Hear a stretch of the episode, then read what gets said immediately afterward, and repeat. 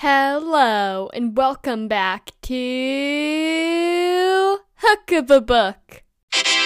I'm your host, Ellie Mano, age 14, and for the 147th official episode of Hook of a Book, I'll be reviewing one of the most well written, heart wrenching books I have ever read The Fault in Our Stars by John Green. I've mentioned this before, but I'm a big book crier. I literally cried in two of the Good Girl's Guide to Murder books. They were thrillers. They weren't even meant to be sad. And don't even get me started on Six of Crows and Crooked Kingdom. So many tears were shed while reading those. The Fault in Our Stars was honestly one of the best books I have ever read. John Green really made me care about the characters to the point where I was devastated when the book ended. The Fault in Our Stars is one of the most famous YA romances ever. Entertainment Weekly even described it as the greatest romance story of this decade. I originally read this book in June, and I haven't been able to stop thinking about it ever since. I recommended it to a bunch of my friends at school, and one of them told me she nearly sent me a voice memo of herself just sobbing because of how beautiful this book was. Let me read you a summary of The Fault in Our Stars right now. 16 year old Hazel has spent the last two years of her life fighting thyroid cancer that has now spread to her lungs. She has always had a terminal diagnosis, even though a miracle medicine has given her a few years. Hazel spends her days reading in her room, barely getting out of the house. She's pretty annoyed that her mom forces her to go to what she calls Cancer Kid Support Group once a week. Hazel feels like this support group is honestly more depressing than uplifting, and she doesn't think it's necessary for her to go. However, during one of the sessions, Hazel meets 17 year old Augustus Waters. Augustus had cancer in his leg a while ago, but he's been cancer free for quite some time now. After their first conversation, Hazel and Augustus begin to spend a lot of time together. Hazel feels like Augustus is the only person who truly understands her and what she's going through. He's smart, funny, and he really gets her. Hazel's truly happy for the first time in a long time. However, she recognizes that this newfound happiness can't last forever. Their romance, or whatever this is, has an ending that has already been established for them. Hazel doesn't know how long this miracle medicine will continue to work, and besides, tomorrow is never guaranteed for either of them. They know that better than anyone. As Hazel and Augustus continue to write a love story with a tragic ending already written, they find themselves getting more attached to one another. Hazel begins to see that Augustus really cares about her, and he's willing to make sacrifices to be with her. But when a trip to Amsterdam reveals unexpected secrets that could forever change their relationship, Hazel and Augustus must try to stay close while accepting the unfortunate truth. Their love story doesn't have a happy ending, and it never did. How do you say goodbye to the person you love the most? How can one of them go on without the other? Hazel and Augustus will need to learn to accept that not every good thing can last forever, and they need to make the most of the time they have together before it's too late.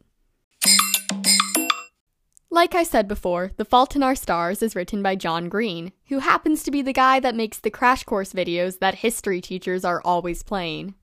After reading this book, I listened to some podcast episodes that he's appeared on, and I was really invested in the story of how this book came to be.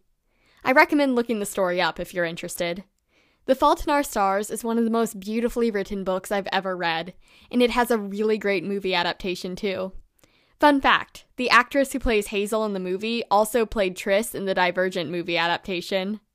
Let me read you a passage from The Fault in Our Stars right now. Mom pulled into the circular driveway behind the church at 456. I pretended to fiddle with my oxygen tank for just a second to kill time. Do you want me to carry it in for you?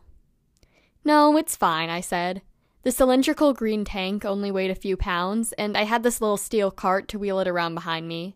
It delivered two liters of oxygen to me each minute through a cannula, a transparent tube that split just beneath my neck, wrapped behind my ears, and then reunited in my nostrils. The contraption was necessary because my lungs sucked at being lungs. I love you, she said as I got out. You too, Mom. See you at six. Make friends, she said through the rolled down window as I walked away. I didn't want to take the elevator because the elevator is a last days kind of activity at support group, so I took the stairs. I grabbed a cookie and poured some lemonade into a Dixie cup and then turned around. A boy was staring at me. I was quite sure I'd never seen him before. Long and leanly muscular, he was dwarfed in the molded plastic elementary school chair he was sitting in. Mahogany hair, straight and short. He looked my age, maybe a year older, and he sat with his tailbone against the edge of the chair, his posture aggressively poor, one hand half in a pocket of dark jeans. I looked away, suddenly conscious of my insufficiencies. I was wearing old jeans, which had once been tight but now sagged in weird places, and a yellow t shirt advertising a band I didn't even like anymore. And also my hair. I had this page boy haircut, and I hadn't been bothered to, like, brush it. Furthermore, I had ridiculously fat chipmunk cheeks, a side effect of treatment. I looked like a normally proportioned person with a balloon for a head. This was not even to mention the Kankle situation. And yet, I cut a glance to him. His eyes were still on me. It occurred to me why they called it eye contact. I walked into the circle and sat down next to Isaac, two seats away from the boy. I glanced again. He was still watching me. Look, let me just say it. He was hot. A non hot boy stares at you relentlessly, and it's, well, at best awkward, and at worst a form of assault. But a hot boy, well.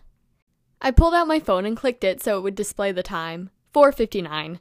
The circle filled in with the unlucky 12 to 18s, and then Patrick started us out with a serenity prayer.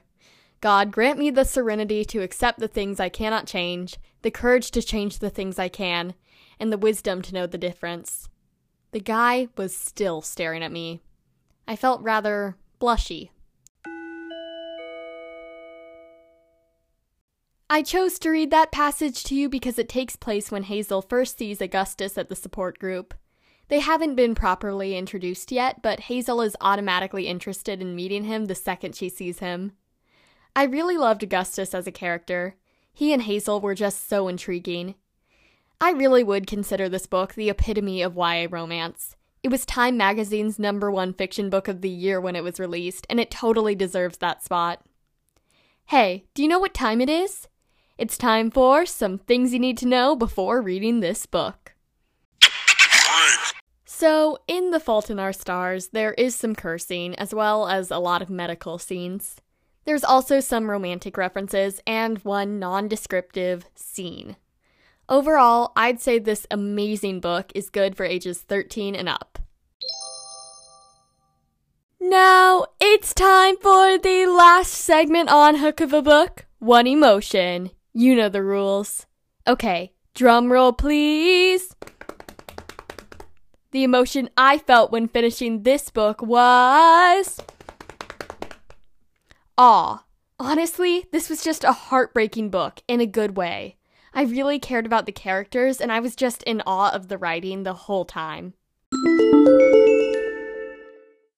Thank you so much for listening to Hook of a Book this week. If you have a book you want me to review on the show, you can email me at hookofabookpodcast at gmail.com or leave your request in a comment on Spotify. You can also send in a voice message that might be featured on a future episode.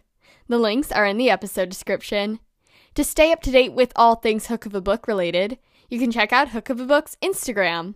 Sometimes additional book recommendations that aren't on the show will be featured there. The link is in the podcast description. Have a great week, you guys, and keep on reading. Ellie out.